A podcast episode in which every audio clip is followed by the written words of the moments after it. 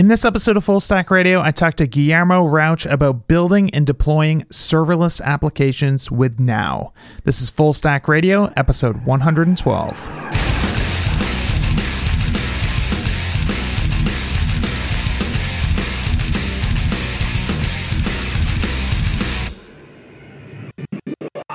Hey everyone, welcome to another episode of the Full Stack Radio Podcast. I'm your host, Adam Wathan, and today it's my pleasure to be speaking with Guillermo Rauch. How's it going, Guillermo? Great. Thanks for having me.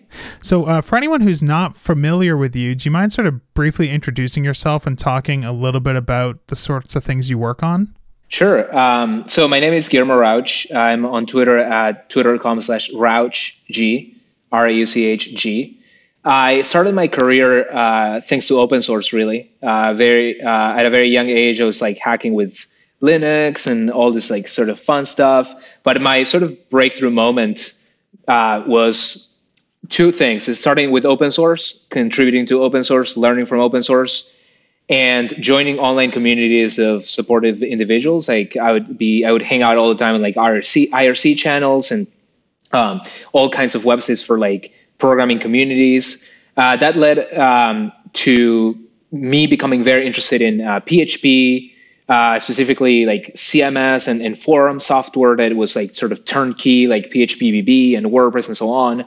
But then I became really, really interested in this idea of using JavaScript to create very real time experiences, uh, experiences where the uh, end user had a direct connection with your website or application so I started using this framework called MooTools uh, that sort of started around the time that uh, also jQuery got started uh, in the era of Scriptaculous and Prototype.js.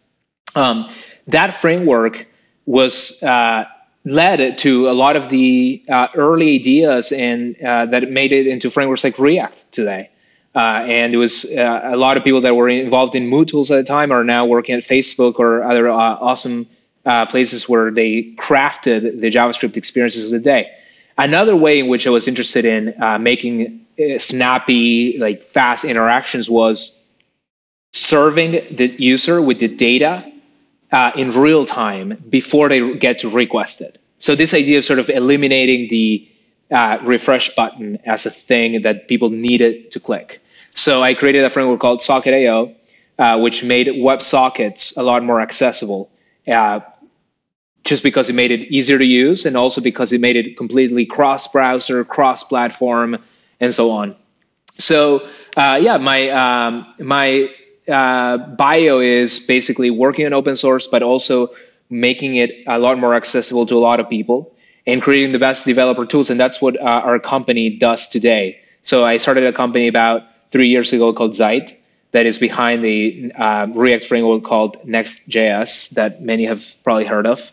Mm-hmm. Um, and we built the serverless infrastructure for deploying uh, frameworks like Next.js and Create React App and Vue, but also uh, programming languages like Go and PHP and um, basically anything. So this idea that it's not just about giving the developer the client side tools, but also giving them a platform on top of which they can deploy applications and websites very, very easily uh, and uh, have them scale automatically.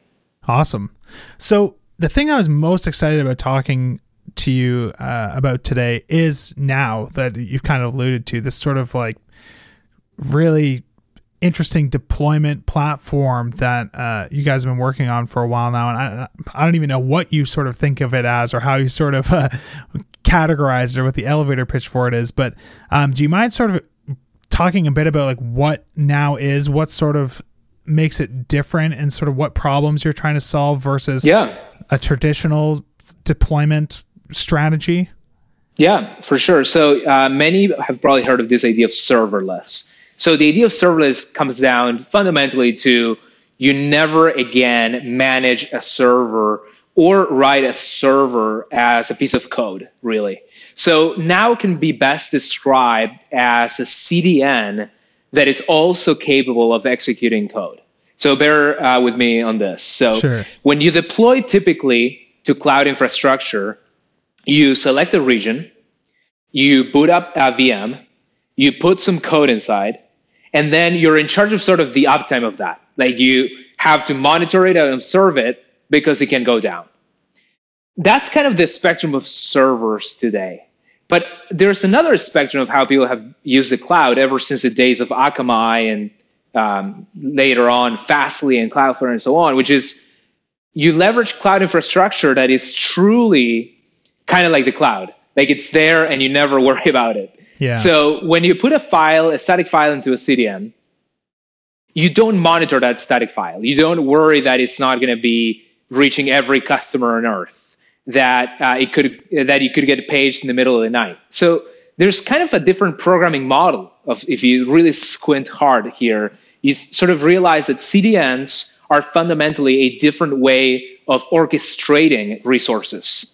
And that's what Now as a platform enables. So when you deploy to Now, uh, the easiest way to deploy to Now is by installing our GitHub app, which is kind of like Circle CI. You install it into a repo and then it deploys that repo. Uh, or you install the uh, command line utility called Now. Uh, so you can install it with npm i-g now.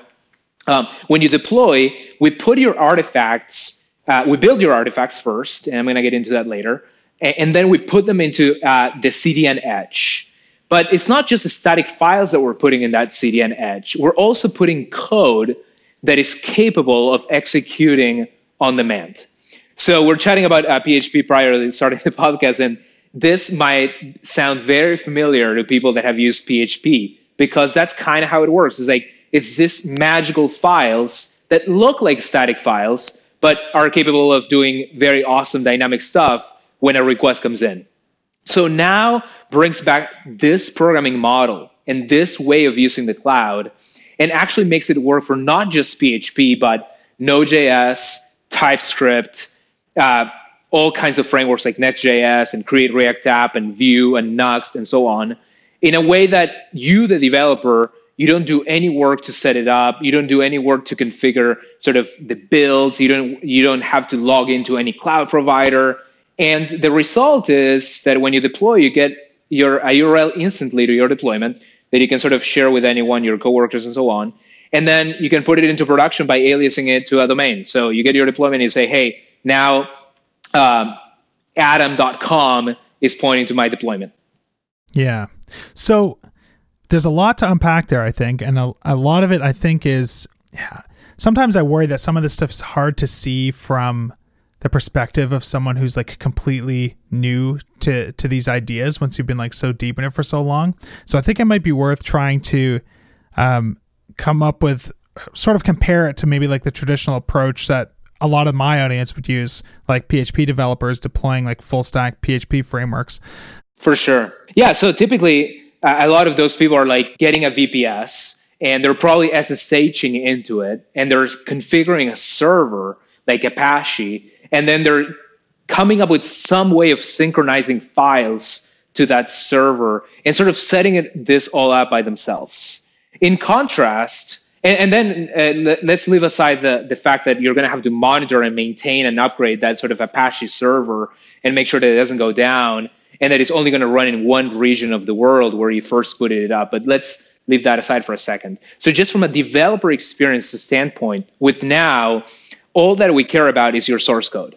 Literally the code that powers your customer experiences. So you create a directory, you put your files inside, you run now, and we give you your deployment in a URL that it'll scale infinitely and it will only charge you per each sort of hit that you get uh, is completely on demand, is scales automatically. So there's no server in the picture. You never configured Apache, for example. You never SSH'd into anything. There is not even an SSH that you could SSH into. Yeah. Um, all we did was we synchronized the files and we run them at the edge. Uh, so it's a tremendous difference. And, and the cool thing about it now is that this is not coming at the expense of lock-in because what we did is we allowed you to say, hey, please use now slash PHP for this. And now slash PHP is a little module that builds your project which is completely open source as well. Um, so it's not that we're removing the server but introducing a some sort of like lock-in or custom API. Um, you kind of get best of both worlds: the no setup experience, but also the ability to sort of navigate the entire spectrum of static and dynamic applications with different frameworks and technologies. Yeah, awesome. So under the hood, right now is powered by like serverless functions, right? So everything is using something like Google Cloud Functions or Azure Functions or AWS Lambda. And if I understand it correctly, you kind of can use all of those with now, depending on what regions you select and stuff. And that's sort of meant to be abstracted away from you in a sense where you're not really worried about what how things are working under the hood. Yeah, so a lot of a lot of people are excited about this idea of serverless functions, right? But it's they've always been kind of hard to approach because you don't really when you write, for example, like uh, uh, PHP um, code base, like using Laravel or Symfony or whatever, you don't think of oh, I'm I'm going to define a function here. I'm going to deploy my function. You just literally write your PHP files and you start using your framework and you start either returning some JSON or returning some HTML and so on. So you don't want to like have to unlearn all of that in order to leverage the benefits of serverless functions, which are, for example, infinite horizontal scalability. Um, your code, you're not paying for your code when the functions are not being invoked. Uh, all the functions run in isolation, so you kind of have a lot of security benefits in there as well. So what now does is at build time, we package your code into these different serverless functions and we deploy them with the providers on your behalf. So mm-hmm. let's say that you're uh, in Hong Kong, where uh, Google Cloud has a region, but no one else in the in. I, I believe um, AWS certainly doesn't have a region in Hong Kong, but uh, Azure might not also. Uh, someone can um, snopes me on this later. so the the key there is that when you run now in Hong Kong, and uh, our uh, Hong Kong region is in preview mode, but it'll be live very soon we're, we're going to deploy your code to Google Cloud Functions without you even noticing. So you never change your code. You just benefited from deploying it to your closest edge with no extra configuration nor supervision and paying the exact same amount of money that you would pay uh, to the uh, original cloud provider with the same scalability benefits. Uh, so it's, it's all about this idea that there, you should never opt to lock yourself into one specific provider but also, the, the key question here is should the developer even have to worry about configuring cloud infrastructure? And that's sort of what we've set out on a mission to uh, prove and uh, commit to, which is the idea that you need to worry most about the code that needs to be executed to serve your customers.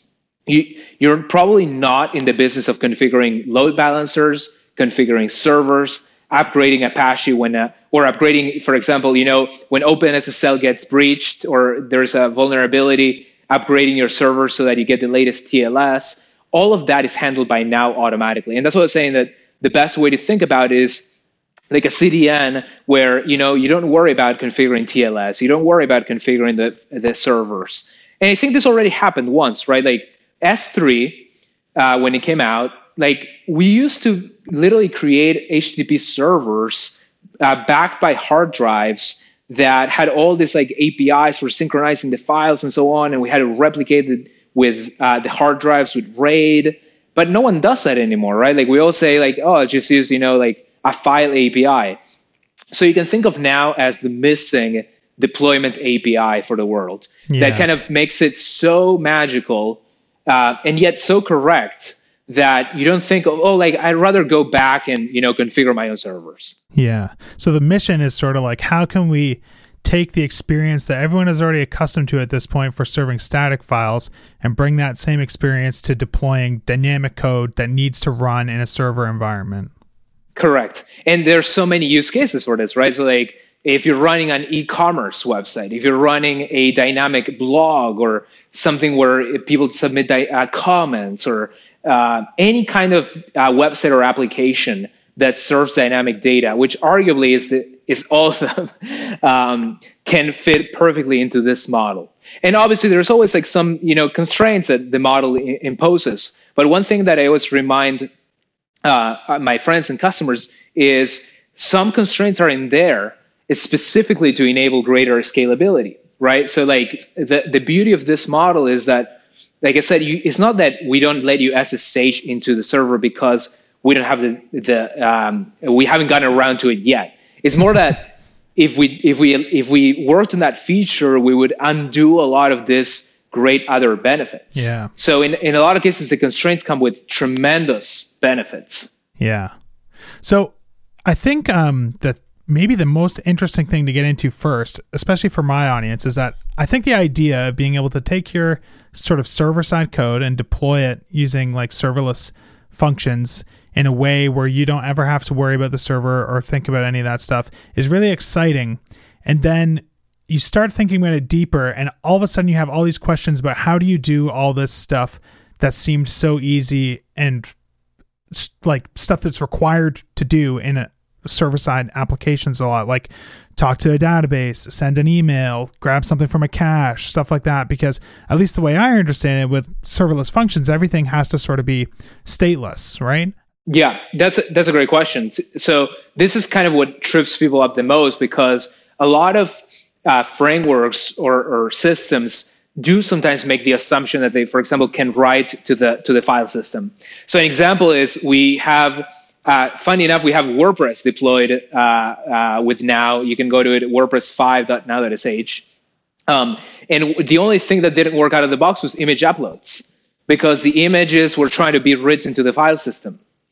Uh, and this is what I was saying that like the constraints are sometimes so wonderful because if the functions could only execute in one specific machine where one specific hard drive maintains your uploads, it would severely limit the scalability of the system.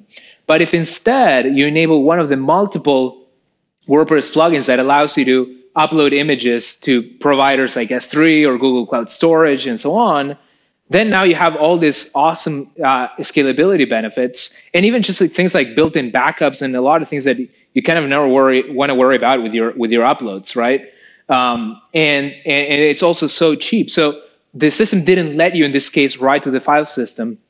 It seemed like it wasn't working but then you realize oh this is how i actually solved this problem. And by applying the correct solution it's it's likely that you'll never worry about you know that side of the operation again. So an example is like I used to have this way back in the day where like um, and sometimes you, you'll see companies have outages because of this. You run out of hard drive space. Yeah. like sometimes you go to postmortems of different startups and and and I and I understand like I, it's not I'm not mocking because I understand that like when you're monitoring servers, you're not just monitoring one thing like the uptime or or like a ping. You have to monitor so many dimensions that it's so um, easy for for us human beings to to sometimes entirely forget about some certain dimensions of the of the things that we have to monitor. And one of them is hard drive space, for example. Like you'll hear it countless of times. Oh, everything was working fine until one day our, our database ran out of ran out of hard drive space. Um, so that's actually funny enough is a category of error that you could have if you were writing to a file system. So like if your uploads went to a file system, one day you'll you'll uh, get paged or your customers will call you that they're getting errors to upload.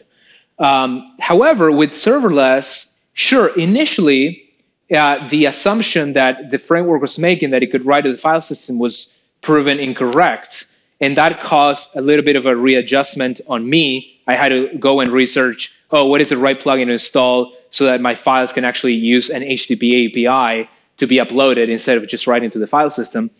But then, I, I, as you could imagine, I do a lot of things. I don't just set up uh, WordPress demos on Now.sh.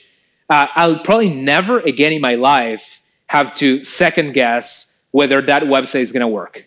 Um, short of WordPress getting hacked, or um, uh, but actually, funny enough, every time we run now, we fetch uh, our WordPress builder fetches the latest version. So when you redeploy it, you automatically upgrade it as well. Um, but you know, sh- short of very specific scenarios, serverless gives me the confidence that I'll never have to monitor that thing again.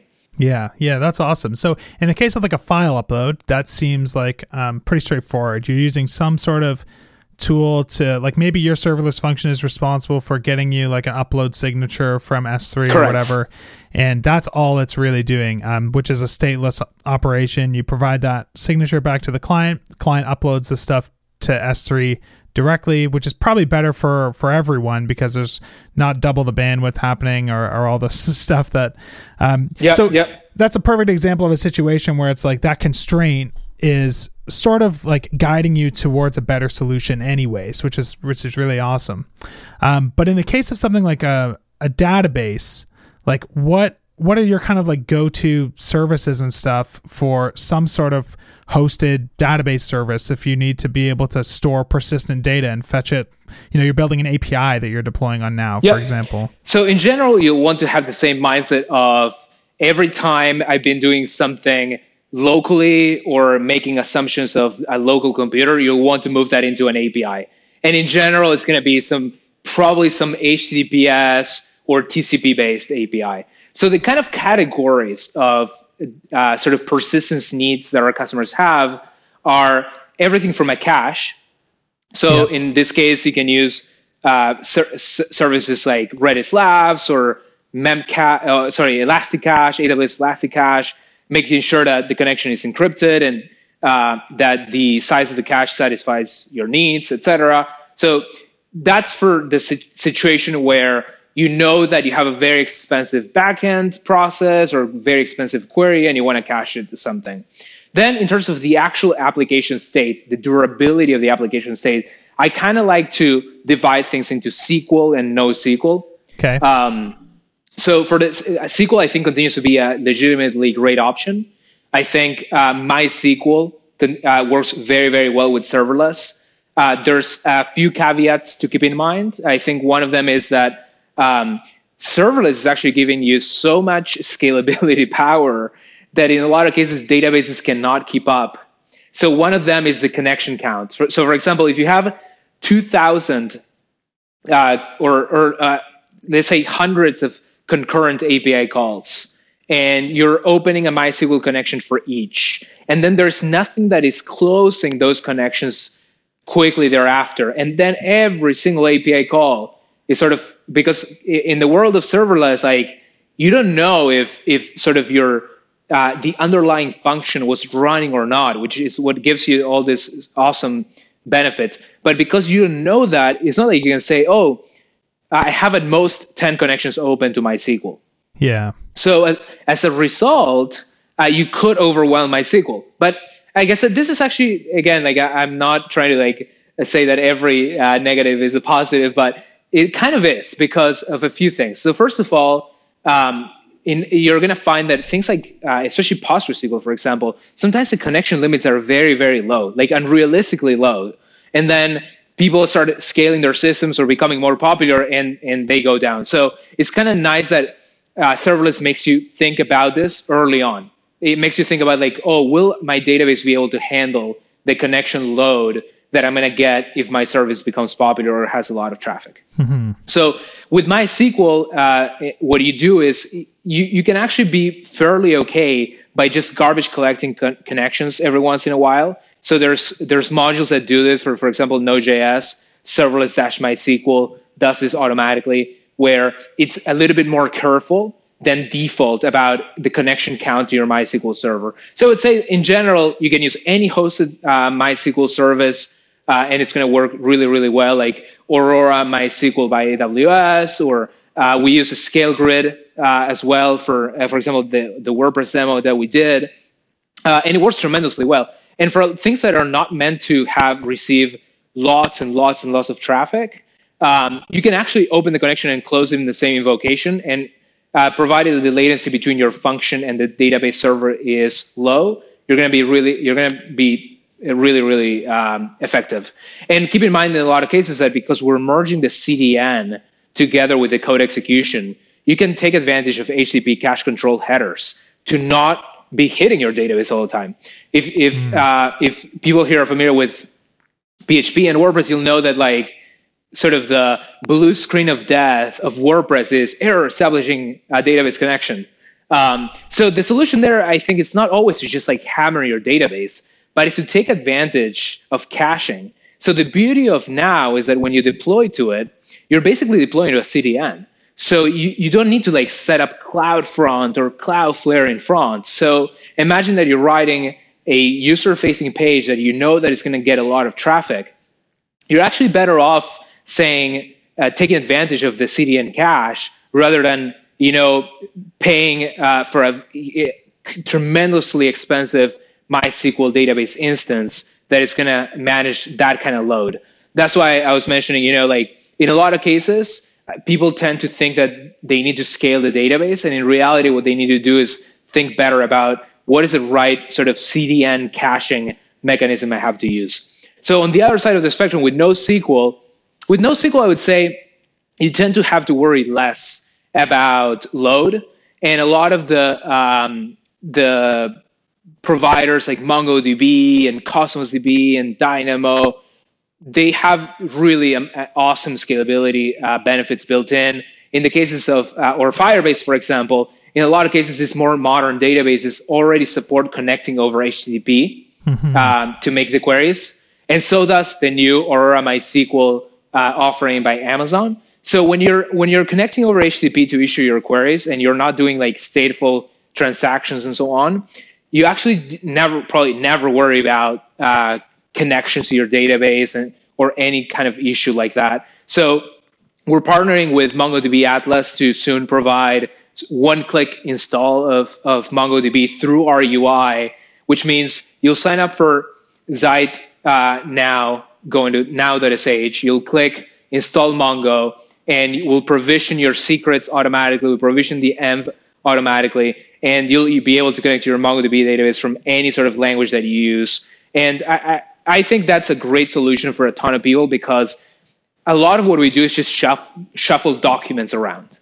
right? Like we have an API that receives some body of a document. We save it to the database, kind of uh, in the JSON format that we already received it with some minimal validation. And then we make another API uh, available to expose a series of documents. So MongoDB and Firebase like are really, really good in this space. One thing I, I always recommend to people is it's appealing that serverless allows you to deploy everywhere in the world. In fact, when you use now, you can literally say now dash dash regions all.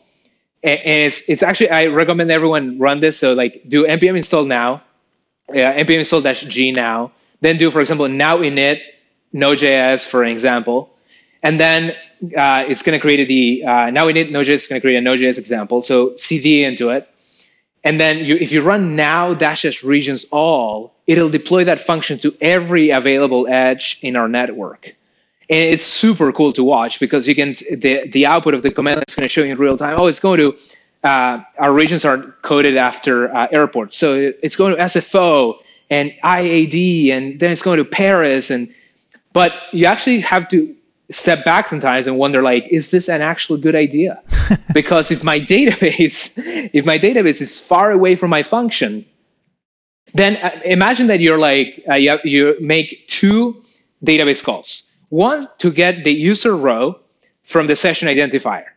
So you have a cookie with a session. You select user, blah, blah, where session ID this.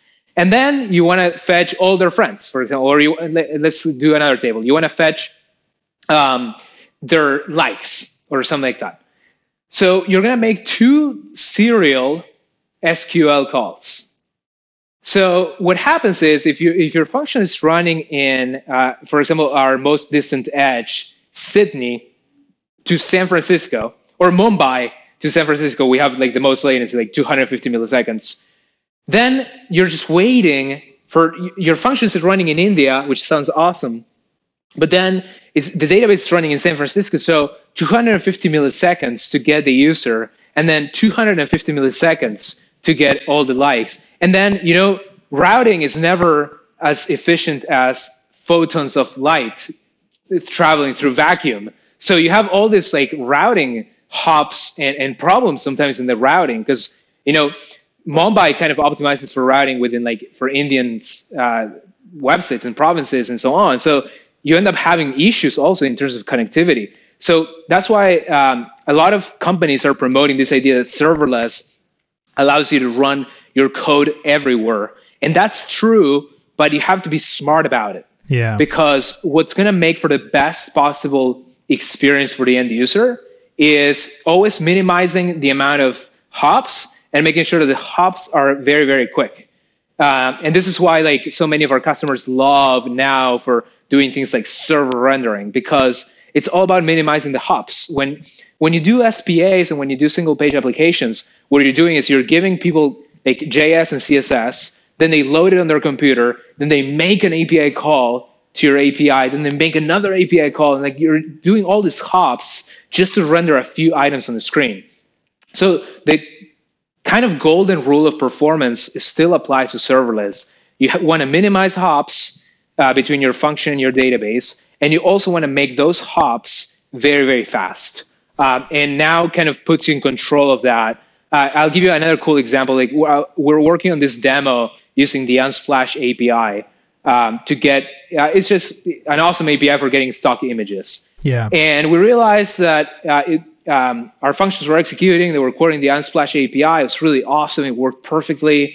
Um, but then I realized, hey, like it to me, it felt a little slow, just like to get a few items of metadata from the Unsplash API. It seemed like it was fast, but I, you know, I'm kind of uh, kind of obsessed about this, right? so what I realized is like, oh, the the Unsplash API is running in the East Coast. Uh, I literally did ping um, space source.unsplash.com, and the host replied with US East. So it's like, okay, I'm gonna go and edit my now.json file, and I'm gonna say deploy my code to IAD, which is our uh, region in the U- uh, East Coast. Yep. And it made this really simple demo three times faster. Mm. So I was I was sort of rejoicing because sure, you know, initially like I, it it worked, but it wasn't as fast, and then now kind of gave me the power to say, hey, actually, I need my code to be running here.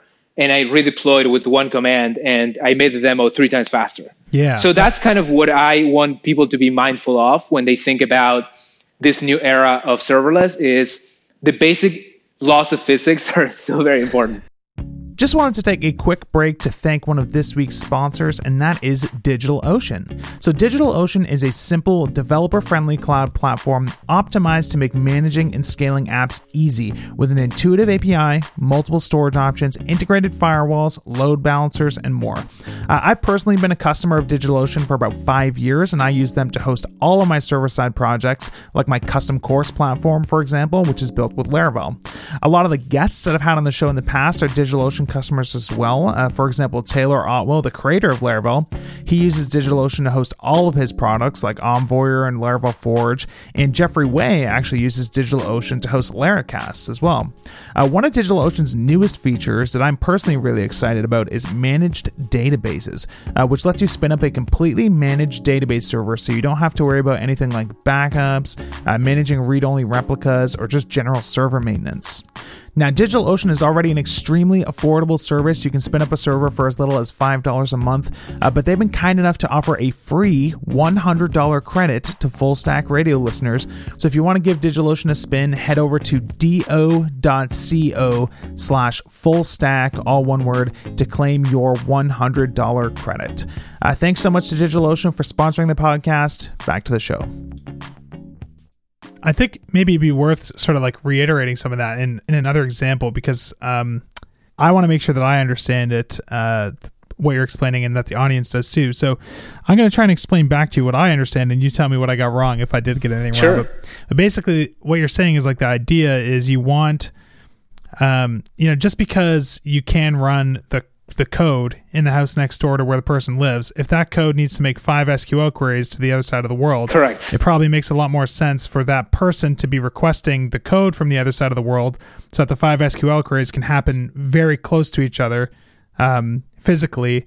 And there's only like one slow request that happens instead of one fast yep. request and five slow requests. It's one slow request yep. from the user to the code. And That's a wonderful explanation. Queries. Okay. So with like you the should, example, um, Sorry, go ahead. Yeah, so I was saying should, we should then slice up the show and cut this part because it was a really awesome explanation.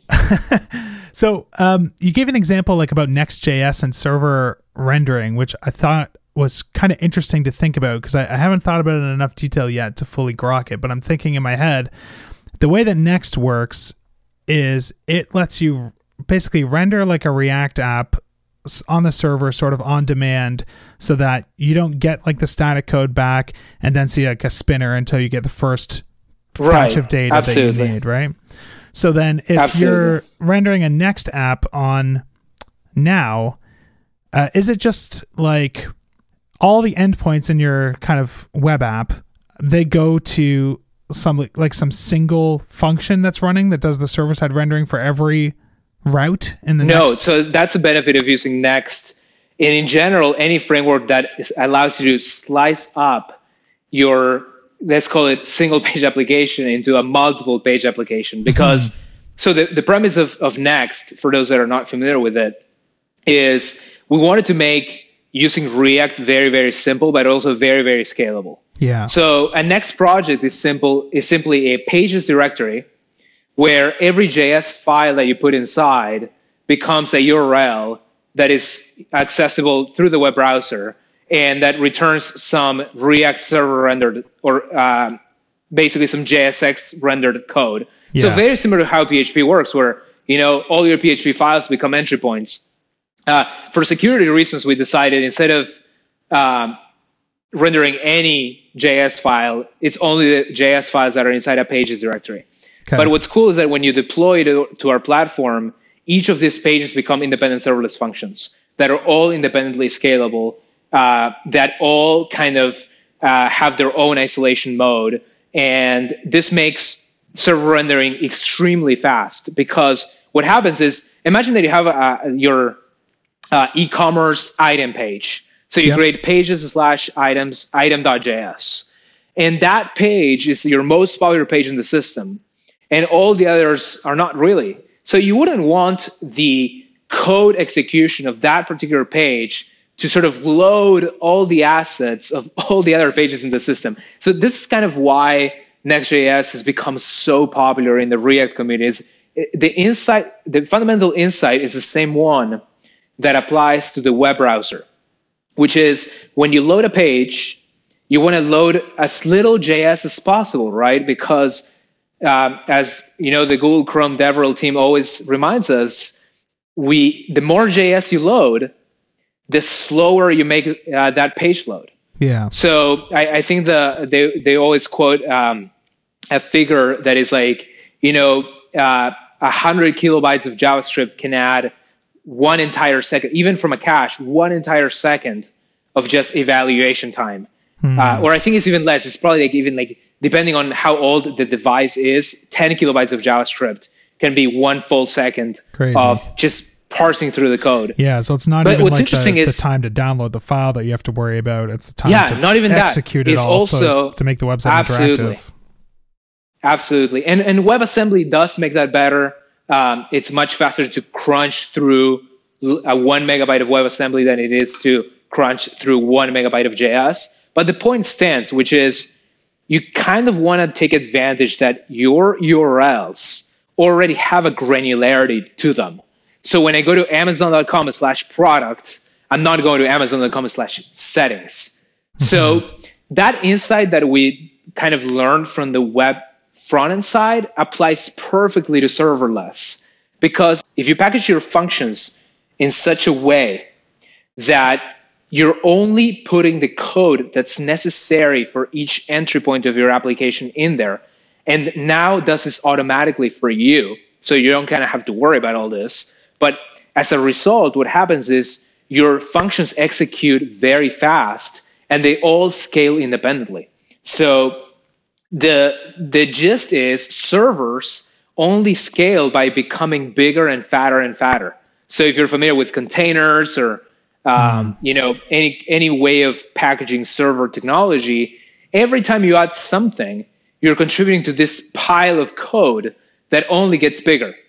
So there, there's just no technology that will make one day you wake up and you're like, oh, my container server just became smaller. No, because you're constantly adding code, you're adding new routes. Uh, if you work on APIs, you're constantly pushing out new versions, but you don't want to immediately deprecate the previous versions, right? Yeah. Um, so your server only becomes bigger. Whereas with serverless, each page, each entry point, each API call is always going to an independent uh, thing.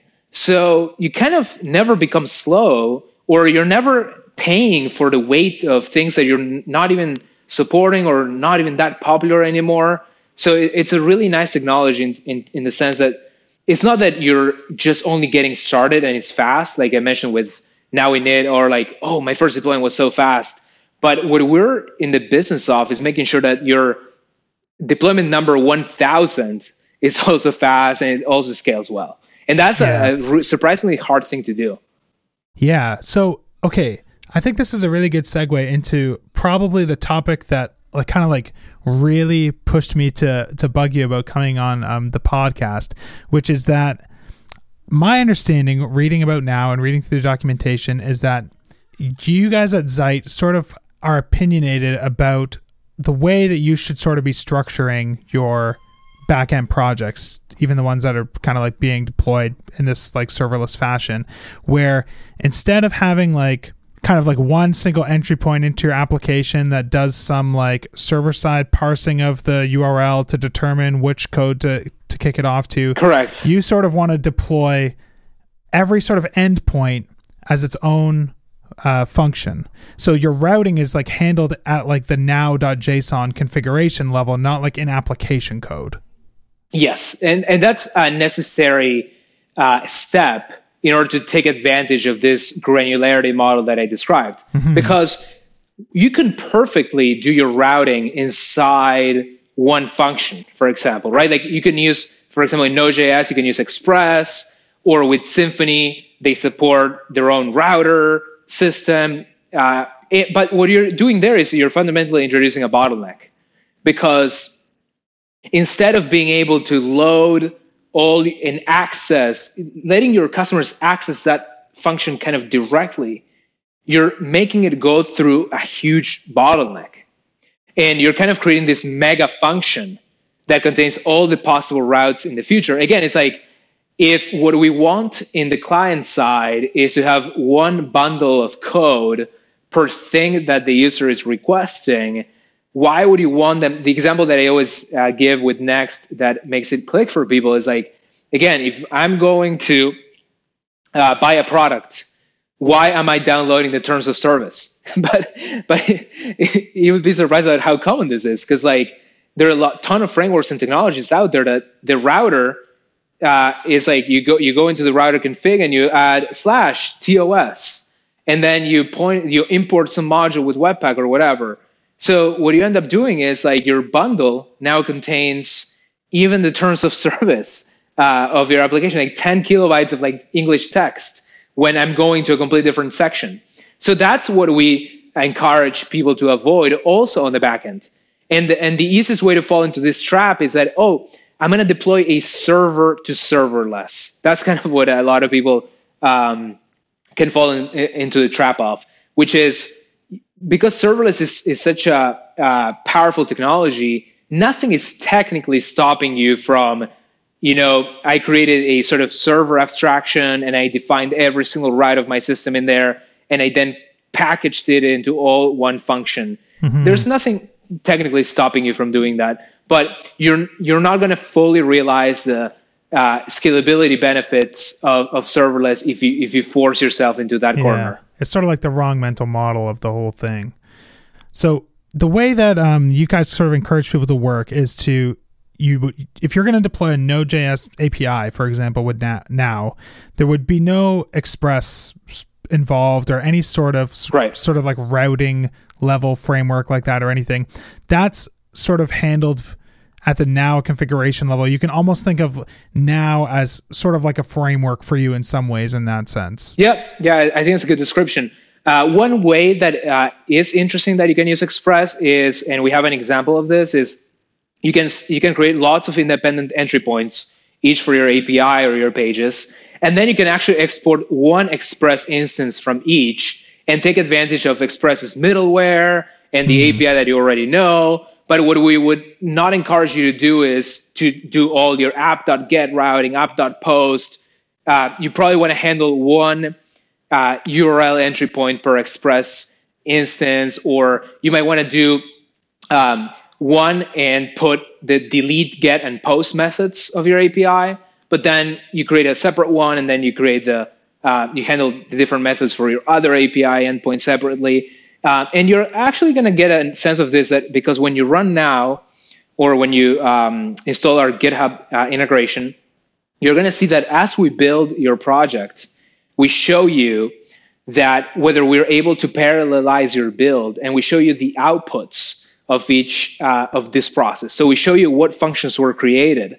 So in an ideal world, as you continue to evolve your project, you're going to see lots of outputs. You're going to see API slash users, API slash sessions, API slash files, and and yeah. all of them will become independent. And then you see the the weight of each, which is super cool because weight is a great way of understanding how the complexity of your project evolves over time.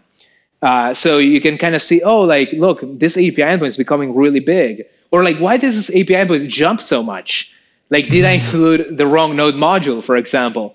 Because uh, these are the things that happen a lot in the in the node community. Like, one day you include a new module, and all of a sudden you realize you're embedding a lot of extra code that you didn't want. So serverless is also helping with this a lot, where you don't really um, um, know uh, with servers that your node modules directory might contain everything in the world because no one actually gave you any limits or guidance uh, for servers. Like servers just grow and grow and grow. So in a lot of cases, we've seen people include, you know, uh, Webpack in node modules yeah. for production, and and and things kind of can get out of control.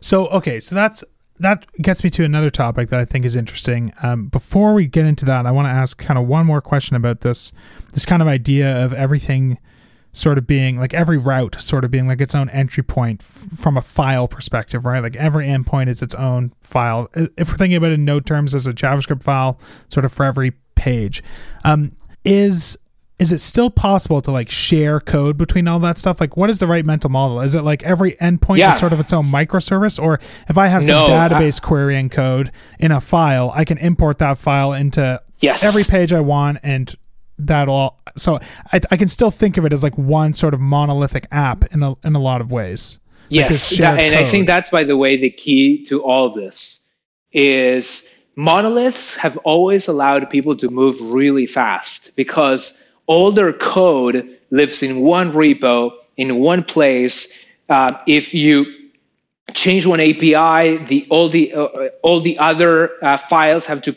uh, abide by the new API, and you find out at compile time instead of when your microservices fail to talk to each other.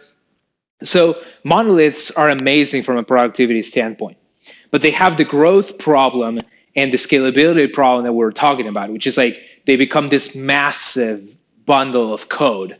Um, but from a code organization perspective, they're freaking awesome because like in, in, in the case that you were talking about, you want your API your APIs to have common methods and utilities, of course. Uh, we we do this all the time, and but when they get built and they get and they turn into function serverless functions that get deployed to the cloud, then they all will each include its dependencies and not all the dependencies of the system. So think of it this way you might have an API that does something really, really elaborate. Like imagine that you have an API call that resizes a file and then uploads it to some, some other system. So sure, that uh, project might bring ImageMagick and this and that, and and but n- none of your other APIs are going to do that. So when you run now, you're going to look at your outputs and you're like, oh, like, look, this API function is definitely bigger than the others, but, but it makes sense. It has, is doing some other stuff. Um, but the other important part to sort of think about is that you're never deploying these functions independently. So you're always running now for the entirety of your project. Or you run git or you git push and then we build the entire project. So this is kind of the magic uh, of this system is that with microservices, you always think about, oh, I'm going to go and redeploy this one microservice. Yeah. Now, almost doesn't let you do that. With now, you're saying, I'm deploying my entire project as if it was a monolith. And that has a tremendous, like, liberating effect of like, it, the entire thing works in cohesion or the entire thing does not work in cohesion. So there's no sort of middle point. It's sort of like the like the React mental model taken to deployments, where it's like I here's what I need you to have deployed ultimately at the end of the day. Correct. I do not care how you do that. Please optimize it as much as you can. I don't want to think about the individual pieces, but like this is the source of truth. Now make that reality. Yep. You're rendering your entire project basically. Yeah. That's awesome. So, okay, so with the um the the idea of sort of creating all these separate artifacts that are deployed as like separate serverless functions.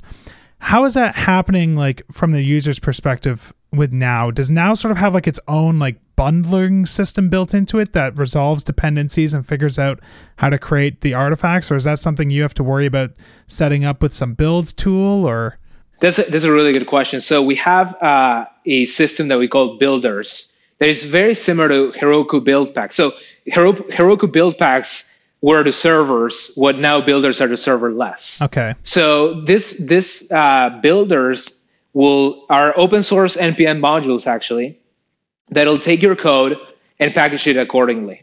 So we built a bunch ourselves that are uh, super useful for most people, like now slash node uh, supports Node.js functions and TypeScript. It actually uses Webpack under the hood uh, to bundle all the code with, with its dependencies together.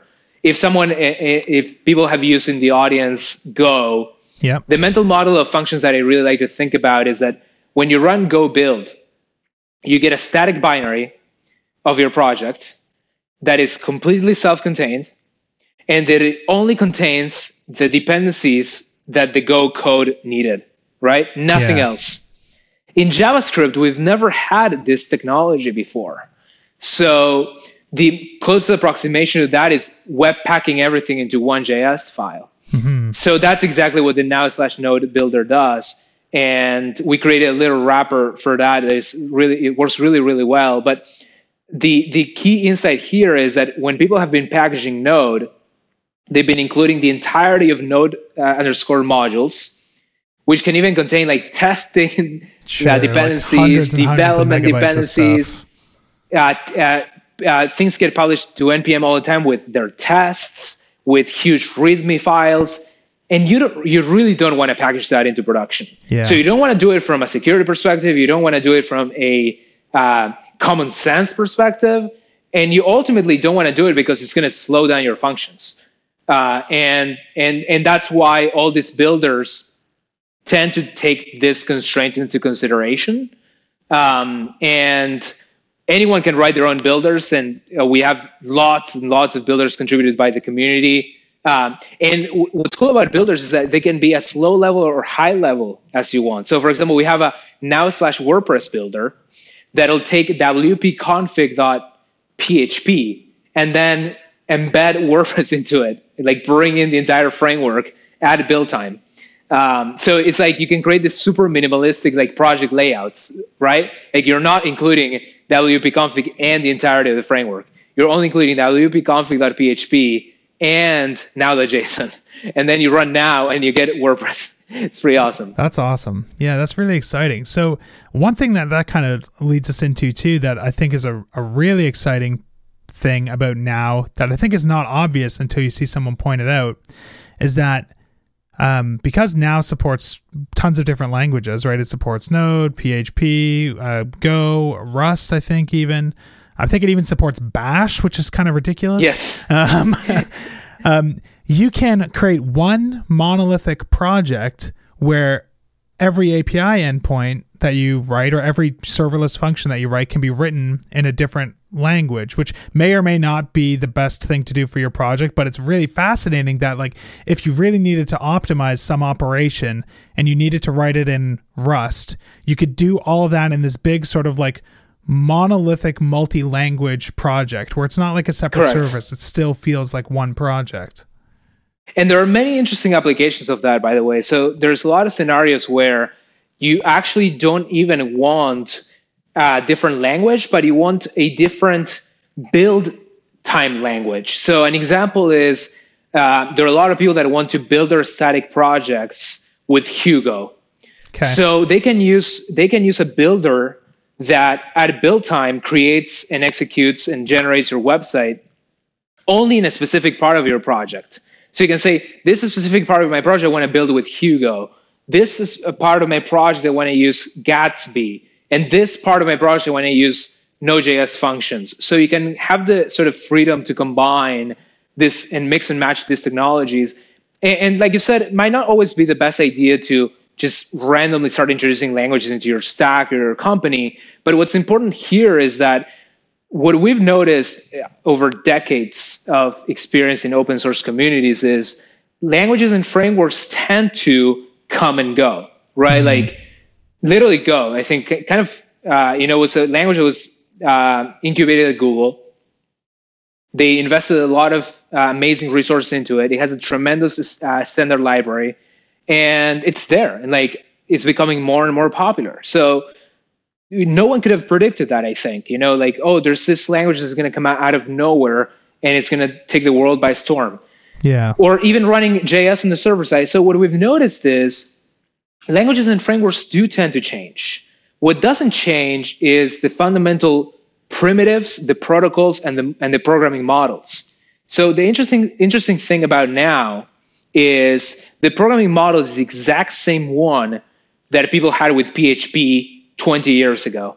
And arguably that's for me in particular, this is kind of my personal opinion, that is the most successful programming model for creating anything on the web, uh, especially in, even for native apps. Once they, we start server rendering native apps, which a lot of people are working on, that is the winning model, in my opinion, for how you want to literally respond to user traffic, do some processing, and give them back some dynamic result. Yeah. Um, and that's never going to change.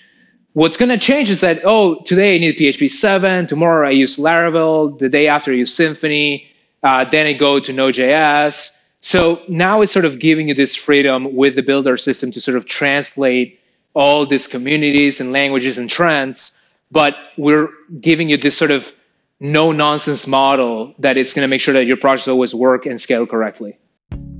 Just wanted to take a quick break to thank one of this week's sponsors, and that is Cloudinary. So, if I had to describe Cloudinary myself, it's basically just the best way to store and serve images that I've ever seen. In the past, I used to use generic storage services like Amazon S3 to store and serve images, uh, but after switching to Cloudinary, I genuinely cannot believe I ever did this stuff any other way. Uh, so, here's one example of how Cloudinary has made my life easier. Uh, so, you probably know that typically images are the heaviest reason resource your users have to download when they visit your site, right? Usually way more than your JavaScript or CSS. So in the past, I would spend a lot of time tweaking settings and tools like ImageAlpha and ImageOptim to try and optimize my image files so they weren't as large. Uh, with Cloudinary, I can just upload the full resolution file without even really thinking about it, and then by just adding a parameter to the image URL that I get back, uh, when I go to serve it on my site, Cloudinary will automatically optimize that image as best as it can, usually resulting in file sizes that are are actually lower than what I was seeing when trying to optimize the images by hand. Uh, this is even more useful for like user uploaded images because instead of trying to do some fancy automatic image optimization in a background job on my own server or something, I can just send those images directly to Cloudinary from the browser, uh, request the optimized version back by adding that URL parameter, and bam, I've got an optimized image at a really small file size. Uh, so there's an enormous amount of other cool stuff that you can do through the URL based API. That's really just scratching the surface, but you can do stuff like request images at different sizes so you can serve smaller images on mobile devices so you're not wasting bandwidth. Uh, you can crop images to different dimensions. You can crop images using face detection, so just crop to the faces in an image. Uh, you can automatically add watermarks or text overlays or tons of different effects and stuff like that. It's a seriously impressive service. So Cloudinary has an amazing free plan where you can store 300,000 images and videos. Yeah, did I mention you can do all this crazy stuff, not just with images, but also with videos too? Uh, you get 10 gigabytes of storage and 20 gigabytes of monthly bandwidth on this free plan. Uh, so if you're not already using them, definitely head over to cloudinary.com and check it out. It really is one of my absolute favorite services that I use on my own projects. Thanks a ton to Cloudinary for sponsoring this episode. Back to the show. So I got two more questions for you. I don't want to take up too too too much of your time, um, but the first one is what is sort of the local development story like using now as kind of like you know the central sort of tool that you're using for development especially if you're doing all this crazy stuff with multiple languages? Uh, actually it all is designed to work uh, perfectly on on localhost and and it, the keyword there is designed because not every builder has yet been fully uh, prepared uh, to to work locally. Okay. But we're we're soon introducing this uh, and it's already in the preview mode this now dev subcommand oh. that'll take these builders uh, which are, like I said, npm packages, and run them locally and give you the exact same experience that you get in the cloud uh, on localhost. And interestingly enough, and we're we're about to announce this, you get the exact same semantics as well. So the scalability model, if you send a lot of concurrent requests, and the shutdown model of the functions, every little detail uh, mimics the model that you would experience in production. So it's kind of like it's not just running the code, but it's also running what we call the scheduler uh, that um, this all these different providers use in production. And we see it as our mission to actually extract out these details from them that in a lot of cases are not well documented, and we open source them and we make them work on localhost. So that's kind of been a, a, our mission from the beginning. Is like, hey, like this serverless tech that's being sort of uh, rediscovered is really cool, but really what matters the most is the developer experience. So we're um, extracting out all these details from from different clouds and we're sort of reproducing them on a local environment to sort of give you the best possible like no latency developer experience. Awesome. That's really exciting. I'm really looking forward to checking that out.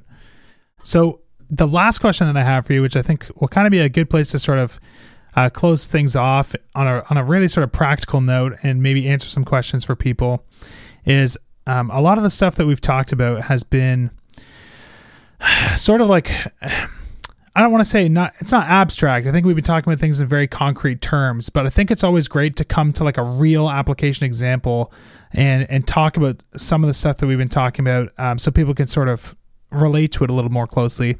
So I thought it'd be interesting is to just kind of briefly talk about the now dashboard itself uh, because I think a lot of my audience, especially, could look at the Now dashboard and click around in it, and they could think in their head like how I would build this as a Rails app or a Laravel app, for example.